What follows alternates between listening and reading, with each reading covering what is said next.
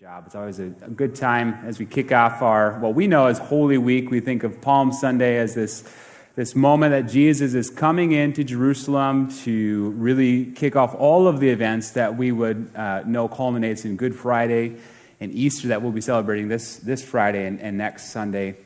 But it's the, the reminder of what Jesus came to do. As we've been singing this morning, as the children have been shouting this morning, Hosanna, which means, Lord, save us. And that's exactly what Jesus came to do. That's why he came to the earth. Everything he did was for the purpose of saving us. And normally on this Sunday, we would uh, study one of the accounts of the triumphal entry of Jesus going in, which is an amazing story as the, the streets were, were lined with the people uh, yelling and shouting, save us, Lord. But actually, as we've been in our miracle series, we're going to take a look at the miracle that really kicked off Holy Week, the last major miracle that Jesus did before he went into Jerusalem, uh, which was the raising of Lazarus. And this is such an amazing miracle. It's a big story, uh, but it really showcases the power of what Jesus was coming to save us from, which is death itself. Now, I know what you're thinking at this point. Uh, we're going to be studying forty-four verses in this sermon.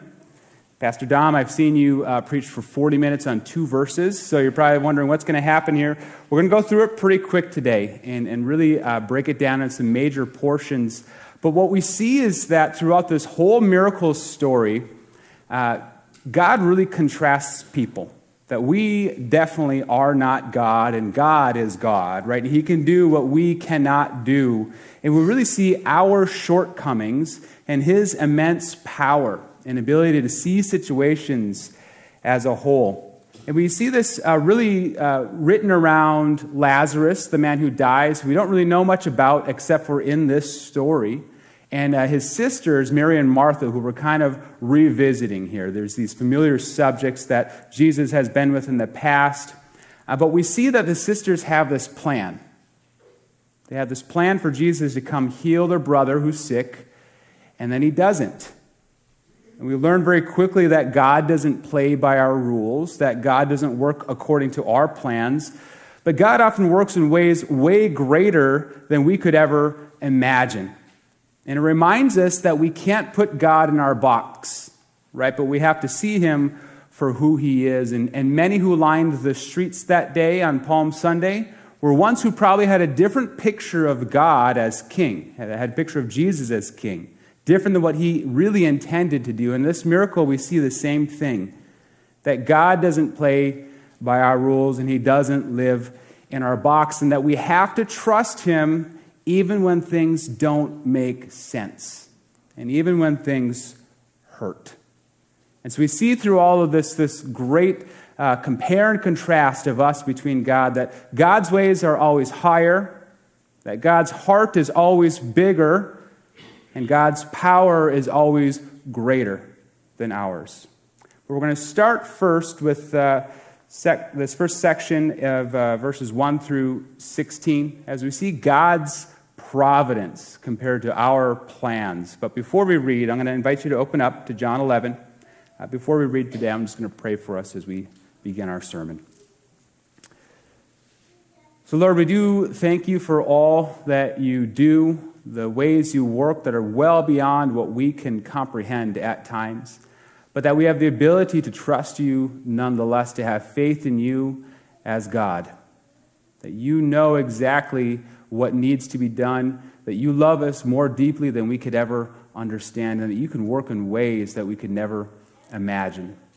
And so, God, as we study this, I just pray as, as we're considering the things that we're wrestling through in our own lives, the situations we're facing where we're just feeling exhausted and confused or hurt, as we look at the world around us and we see just the many ways that the world is so broken, things in our own communities, things around the world, we certainly pray for those things. We pray for things like Ukraine. We pray for the personal pain that people are feeling there and around the world. God, we know that there is a heart of compassion in you that's bigger than we could ever understand. But God, as we study this today, as we study your word, I pray you'd speak to us individually and the things that are weighing on us in our own hearts, that you would calm us, that you'd give us this level of trust and faith that we can walk with you hand in hand through all of this, knowing there is a great plan and a purpose for all things in this life. God, may we trust you more. And I pray this through your power and in your name, Jesus. Amen. Amen. Let's read now verses one through sixteen. Now a man named Lazarus was sick. He was from Bethany, the village of Mary and her sister Martha. This Mary, whose brother Lazarus now lay sick, was the same one who poured perfume on the Lord and wiped his feet with her hair. So the sisters sent word to Jesus, "Lord, the one you love is sick." When he had heard this, Jesus said, "This sickness will not end in death. No, it is for God's glory, that God's Son may be glorified through it." Now, Jesus loved Martha and her sister and Lazarus. So when he had heard that Lazarus was sick, he stayed where he was two more days. And then he said to his disciples, "Let us go back to Judea." "But Rabbi," they said, "a short while ago the Jews there tried to stone you, and yet you are going back?" Jesus answered, "Are there not twelve hours of daylight? Anyone who walks in the daytime will not stumble, for they see by this world's light. It is when a person walks at night that they stumble, for they have no light." After he had said this, he went on to tell them, "Our friend Lazarus has fallen asleep, but I am going there to wake him up." His disciples replied, "Lord, if he sleeps, he will get better." Jesus had been speaking of his death, but his disciples thought he meant natural sleep. So then he told them plainly, "Lazarus is dead. And for your sake, I am glad I was not there, so that you may believe. But let us go to him." Then Thomas, also known as Didymus, said to the rest of the disciples, "Let us go also, that we may die with him." So we'll stop there this morning and really look at this first Uh, compare and contrast between us and God, that we often make plans, right? But God's providence, his knowledge, and his provision are, are greater than our plans. And the first important truth I want us to walk away with this morning, we're looking at nine important truths from this, this uh, story today, but the first is that our plans are often very different than God's plans. Very different. Now, if you grow up like me, you probably watched the A-Team on T V. Remember that one with Mister T? And you had Colonel Hannibal Smith, that very often uh, when they found themselves in these compromised and dangerous uh, situations, everything kind of worked out, worked out. And he so famously said over and over again, "I love it when a plan comes together." Now, if you've been a functioning adult for more than, oh, five minutes, you know that plans very rarely come together. And most of our life is just spent kind of recalibrating and replanning and adjusting to the things that don't work out like we think they should. And it's no fun when everything goes awry. We've been in those situations. A couple years ago, uh, I had uh, we had what we refer to as our failcation, where we tried uh, to plan this great vacation away. And as I describe my vacation plans to people, they often say, "You don't know how to vacation. You're doing this wrong." And so we really needed to get away. That's not a comment against you guys or anything. We needed to get away, and we planned a bike packing trip for four days with our then two-year-old toddler. And I spent months planning what kind of gear we needed and where we could go. We went to southeast Minnesota. Everything was going to be great. We had the whole trip and the journey planned. But then it rained and rained, and it rained three inches the first night we were there, and there's still a couple more coming the next day. We thought we could salvage this. Maybe we'll do some of the other things we thought about. So uh, we're going to take Mason to the fish hatchery. Uh, nope, closed for construction. Let's go to our favorite pastry place down there. Nope, closed for a grad party.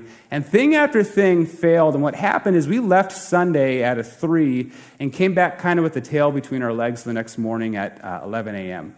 We weren't even down there twenty-four hours, and all the time spent out of the car was inside of the tent while it rained. And it was a bummer, right? Now that's trivial compared to what's happening here for these sisters, as they had a plan. Our brother Lazarus is deathly ill. And so our plan is to send word to Jesus to come and heal him so he doesn't die. This is a plan of faith. And they're calling out to Jesus as the only one that could help them in their situation, the man who had healed many people before, as they saw. But Jesus didn't come. And their brother had died. And so here they are, left picking up the pieces of their failed plan, trying to understand what this all means, what Jesus means in the midst of all of this. And to them, Jesus had failed. Jesus failed their plans. And we put ourselves in similar positions all the time when we feel like God should operate according to our plans. But his providence is greater than our plans. The next important truth is we have to understand that while we always have limited understandings of a situation, God always sees the full picture. Now, there's some smart people in this world. There's some smart and wise people in this room. But even our most logical thoughts can never fully account for the power and the providence of God. Human reasoning, no matter how profound, will always fall short of the divine. And so often our own logic and understanding keeps us from seeing and experiencing the miraculous. See, Jesus has a different plan.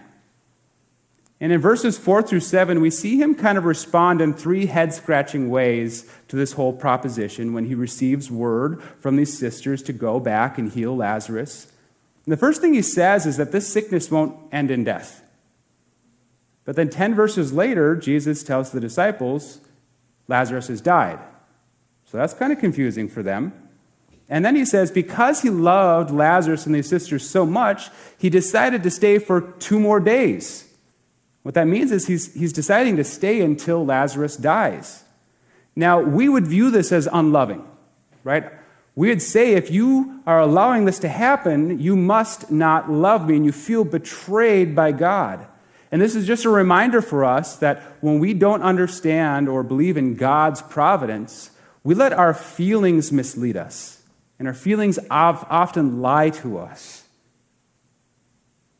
They're probably thinking at this moment, Jesus didn't hear us. Jesus doesn't care for us. But you can't trust your feelings. You have to trust the Lord. And let his truth shape your emotions.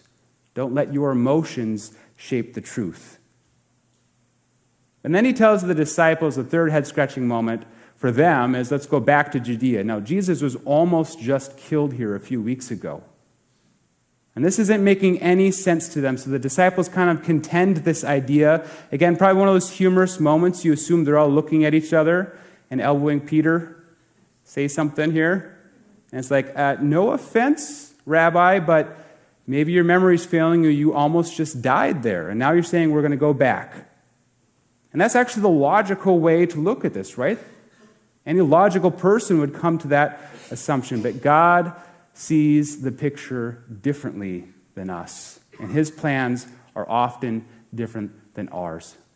The last truth we get from this section is that God sees obstacles much differently than we do. We often see the world through the perspective of our, of our own limitations. And Jesus faced many obstacles just in this sermon series alone. He, he faced the obstacles of, of the lack of food. That wasn't an obstacle for him. Of the stormy sea, where he could just walk on top of that. Last week of a paralyzed man with sin. That was no obstacle for him. And today, now, this dead man whom he loves in the tomb was not an obstacle. Even the danger he would face as he goes was not an obstacle. And he responds talking about the light of day, that you don't stumble in the light. And essentially what he's saying is that I am the light, right? And I can see the world clearly. And for as long as I am here and my light is shining, there is no danger. And so they took off for Judea. And the natural question we often ask in these moments in our lives is why? Why, God, do you choose to do it the hard way? Why did you wait until Lazarus was dead to go back to raise him from the dead? Wouldn't it have been easier just to heal him while he was sick? And the truth is that we have to understand everything is easy for God. There's no such thing as the hard way for him. And really, the answer to all of this confusion is unlocked in verse four. When he says, it is for God's glory that all this will happen, that God's Son may be glorified through it. See, it's when all the odds are stacked against Jesus, when he does things the hard way again. It's not the hard way for him, it's the hard way for us.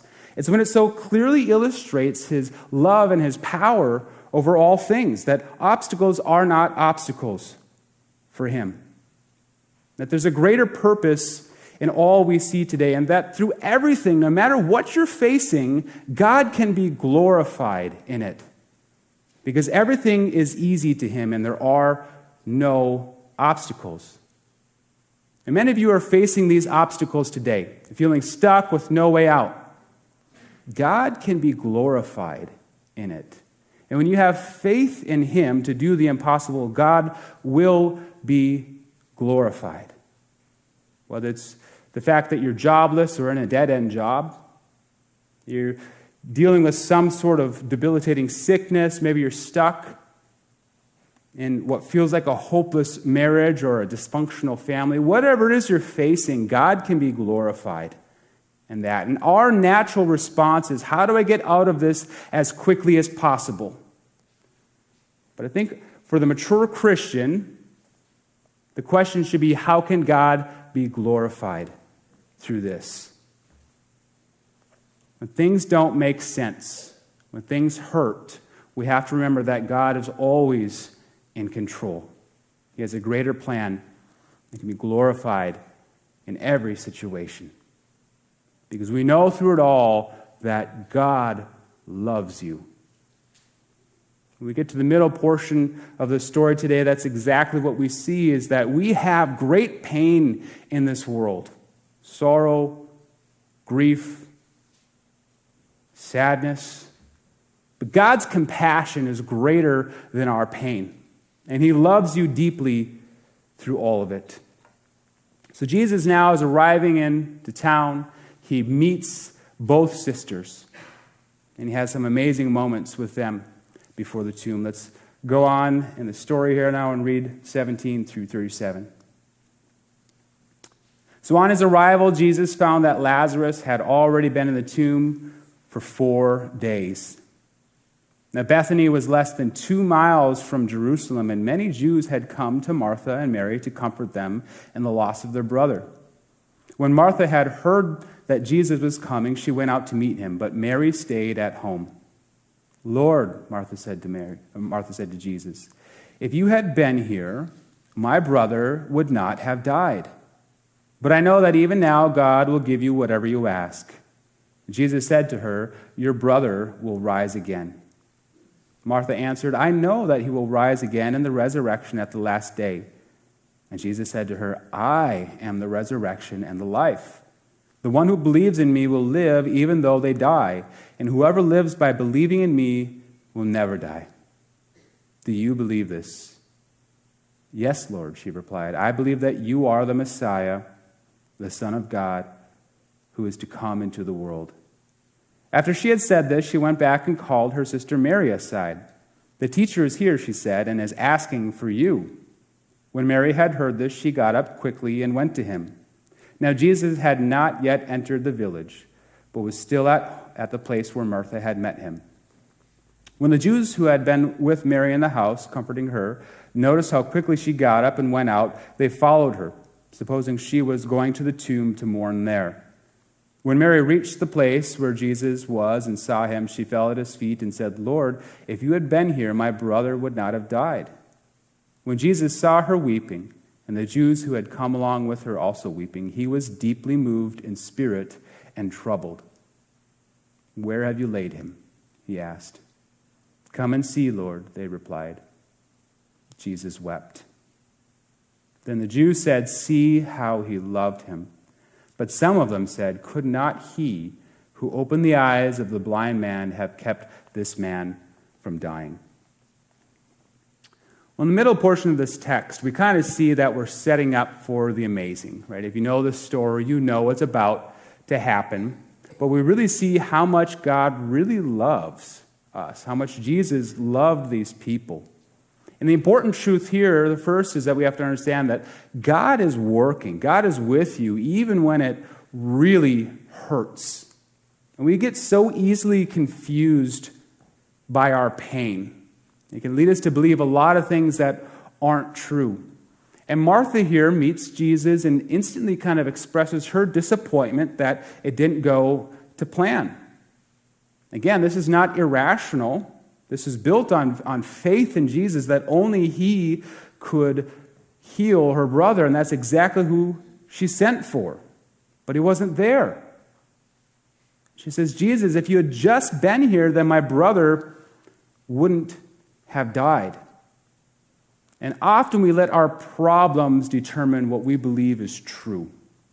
God had something much greater planned, and sometimes we can feel betrayed or neglected and, and believe lies like, God doesn't care about me.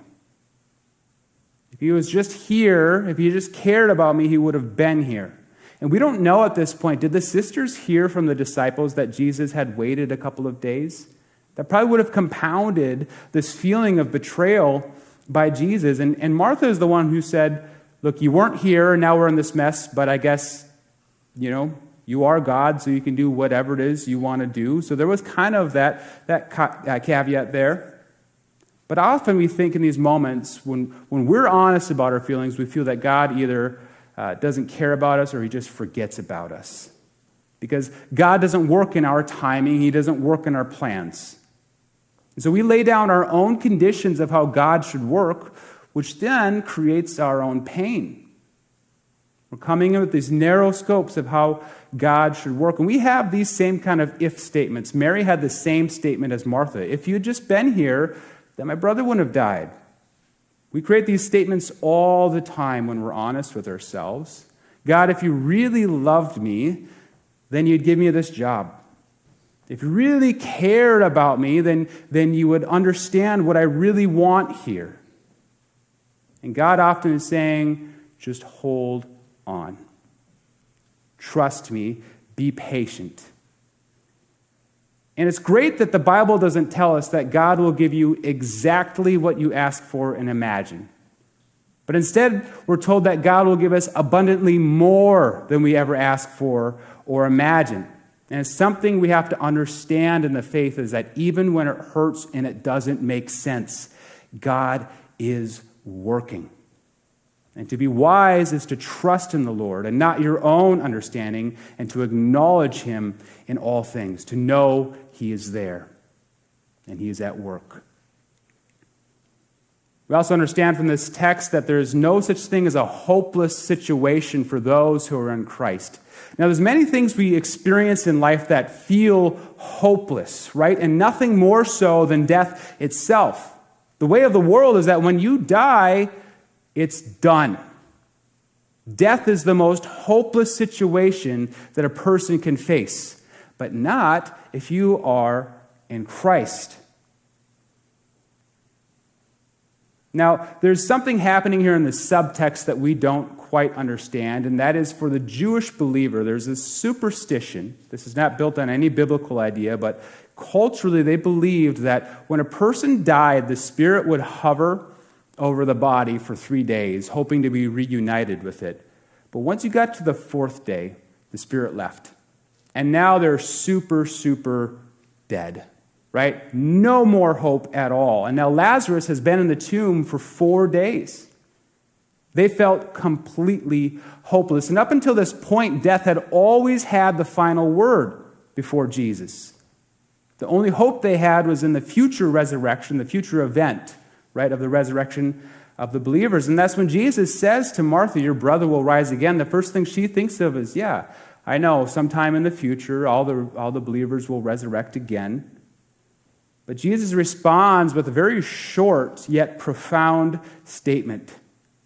And he said, I am the resurrection and the life. Not I can resurrect and I have life, but I am the resurrection and the life. And with this statement, Jesus is overthrowing everything they knew about death and the natural order of the world. That for a long, long time, death ruled over people like a tyrant. But our hope is not in some event or in our own understanding, but in a person.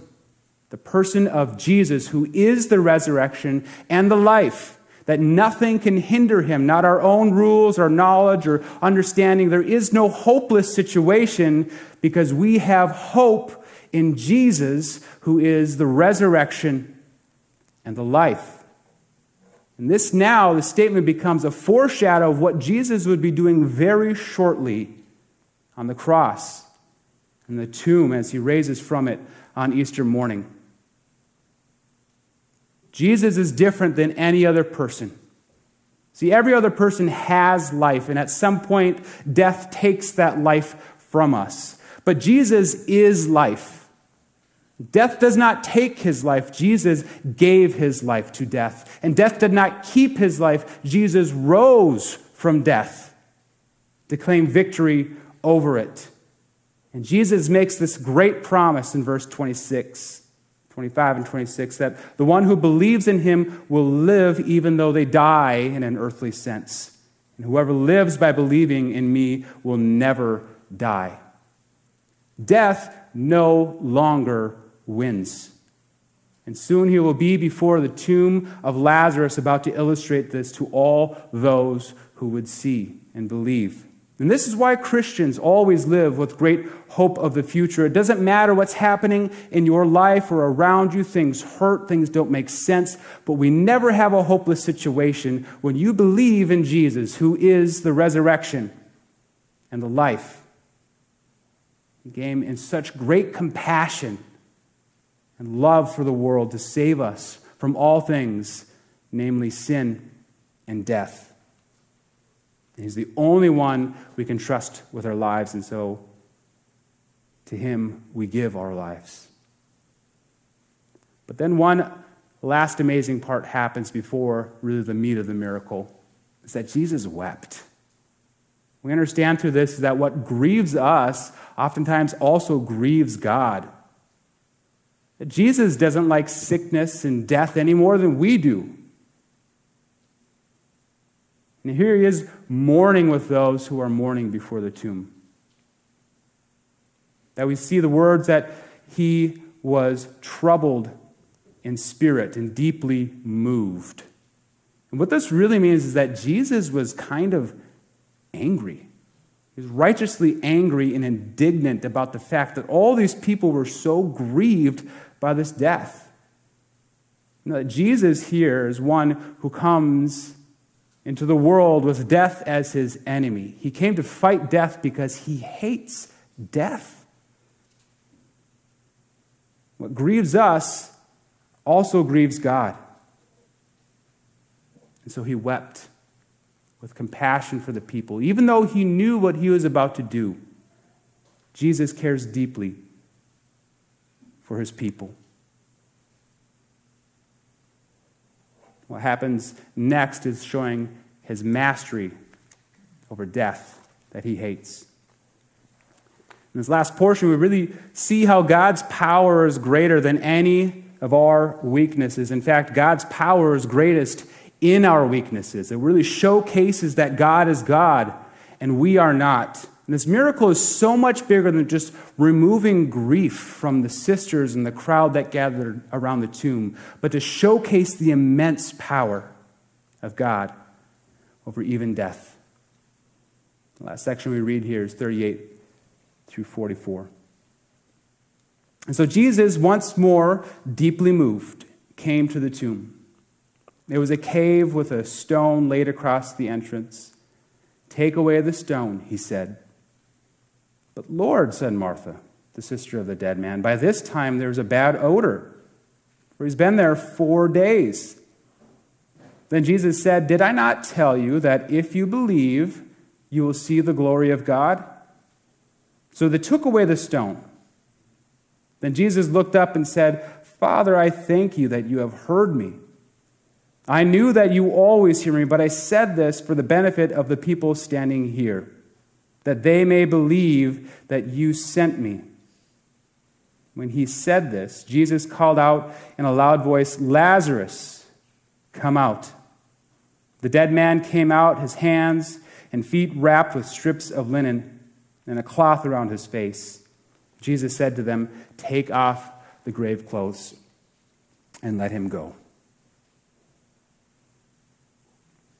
Now, the first truth I want us to walk away from this section is that our faith should never be conditional or situational. Now again, we look back to both of those if-then statements from the sisters. If you had been here, then this wouldn't have happened. That's, that's the basic of a conditional statement, right? The conditions in which I would carry an umbrella. If it's raining outside, then I would carry an umbrella. And when you view your faith like this, it really cripples your faith, because then it becomes situational. I had a friend in high school. I know, if you know my story, I really became a Christian when I was later in high school. I was, I was really um, kind of, I was raised in the, in the church going home, but it never became personal or real for me until I was later in high school. And there's a friend in a similar situation as me, and we went to the same youth group together for a number of years.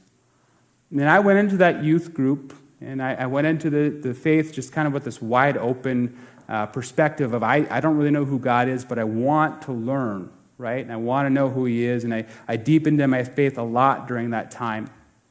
But my friend kind of went the opposite direction, and he had a very narrow view of who God was, and everything became a challenge for him, because he came in with these conditions. When you read stuff in the Bible that, that challenged the preconceived conditions he had about God, and there's just so much for him to struggle through, but really kind of the crippling part for him was he, he was a smart guy, and he wanted to go to a prestigious school. In our senior year, he applied for Yale, Harvard, and Columbia. He didn't get into any of them. But he thought, Stanford is the one that I'm going to get into. And he laid down this condition. I remember we talked through it, and he said, if God is real, then I'll get into Stanford. And if I get into Stanford, then I'll study religion and I'll give my life to him. He didn't get into Stanford. And to this day, I don't believe he's walking with the Lord. And if you're not careful, when you create this conditional faith, we all fall into the same traps. And, and we see it work out differently for Mary and Martha, but they came in with a pretty narrow view. If God loved me, if Jesus really cared about me, he'll come when I send word for him and heal my brother Lazarus. That didn't happen. And now they find themselves in a situation where it feels like all hope is lost. He's dead. We have this "but Lord" moment from Martha. When, when Jesus wants to go into the tomb, they probably assume Jesus wants to go in to mourn over this dead brother of theirs, whom Jesus loved. And that, again, their mind is resolved. It's over. It's done. And so their faith is being viewed through this situation. And this moment where Martha says, but, but Lord, he's dead, and he probably smells by now. The King James puts it kind of funny. But Lord, by this time he stinketh, right? And so she's seeing this whole thing through her own lens, and, and this, these words, but Lord, or but God, those are things that creep into our lives as well. But God, you don't understand the situation like I do. Maybe he's calling you to do something that's uncomfortable. But, but God, I, I wanted to go the other way here. You read something that's challenging. and But God, the world is different now. But God are the words of someone with a situational faith. Which you're saying, God, I see this situation more clearly than you. Or this situation determines how I see you. And that's what's happening here. It's a resurrection or a, a raising into the life is not in the minds of Martha or anyone in the crowd at this point. And so this is the, the moment where the story really pivots. The miracle pivots. And they had their if-then statements, and Jesus gives an if-then conditional statement of his own. And he says, if you were to just believe in me, then you will see the glory of God. And rather coming into the faith with this narrow view of how things should work, Jesus is saying, let's open that up a bit, okay? Believe. Believe that, that I am God and I have great providence over every situation. Believe that I am God and I care for you more than you would ever know. Believe that I am God and I have power over every situation you could ever imagine. If you believe that, right, that's a wide scope, then you will see the glory of God. And so he asked them to roll the stone away. And that's exactly what they did.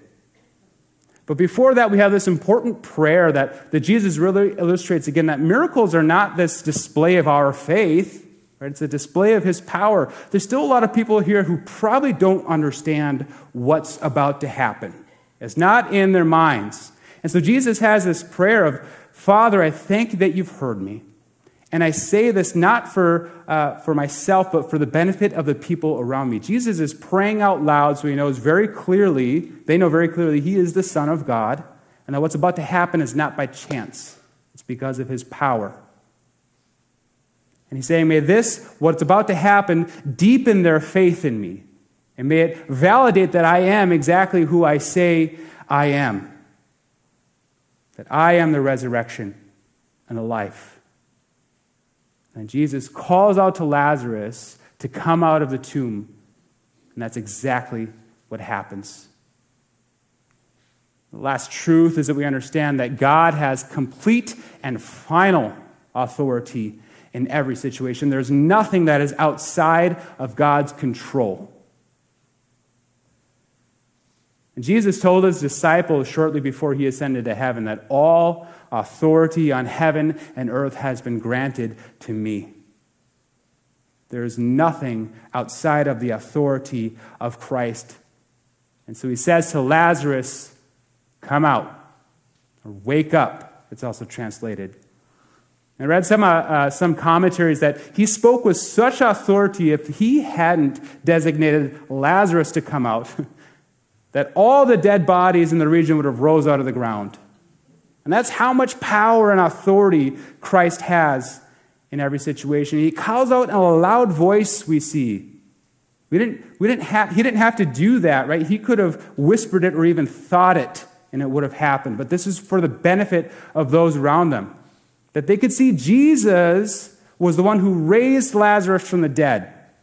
A clear cause and effect to illustrate Jesus was so much more than just a good carpenter, or a great teacher, or the miracle man, that Jesus is Lord with complete and final authority over all things, even death itself, that he is the resurrection and the life, and that this would serve as a foreshadow of what would come soon, that Jesus himself would raise from the grave.